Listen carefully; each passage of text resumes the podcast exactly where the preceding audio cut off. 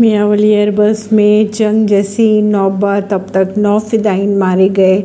घुप अंधेरे में आए आतंकियों ने पाकिस्तानी सुरक्षा बलों पर किया हमला। पाकिस्तान वायुसेना के मियावली ट्रेनिंग एयरबेस पर शनिवार तड़के आतंकियों ने हमला कर दिया, जिसमें नौ आतंकी मारे भी गए। यह हमला ऐसे समय हुआ जब शुक्रवार को ही बलूचिस्तान और खैर पख्तूनख्वा में पाकिस्तानी सेना के कम से कम सत्रह सैनिक मारे गए थे।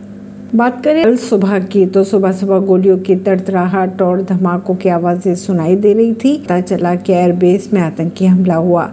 जल्द ही पूरा इलाका गोलियों की आवाज़ से गूंज उठा और एयरबेस के अंदर से आग के लिपटे और धुआँ आता दिखाई देने लगा। परवीन सिंह नई दिल्ली से।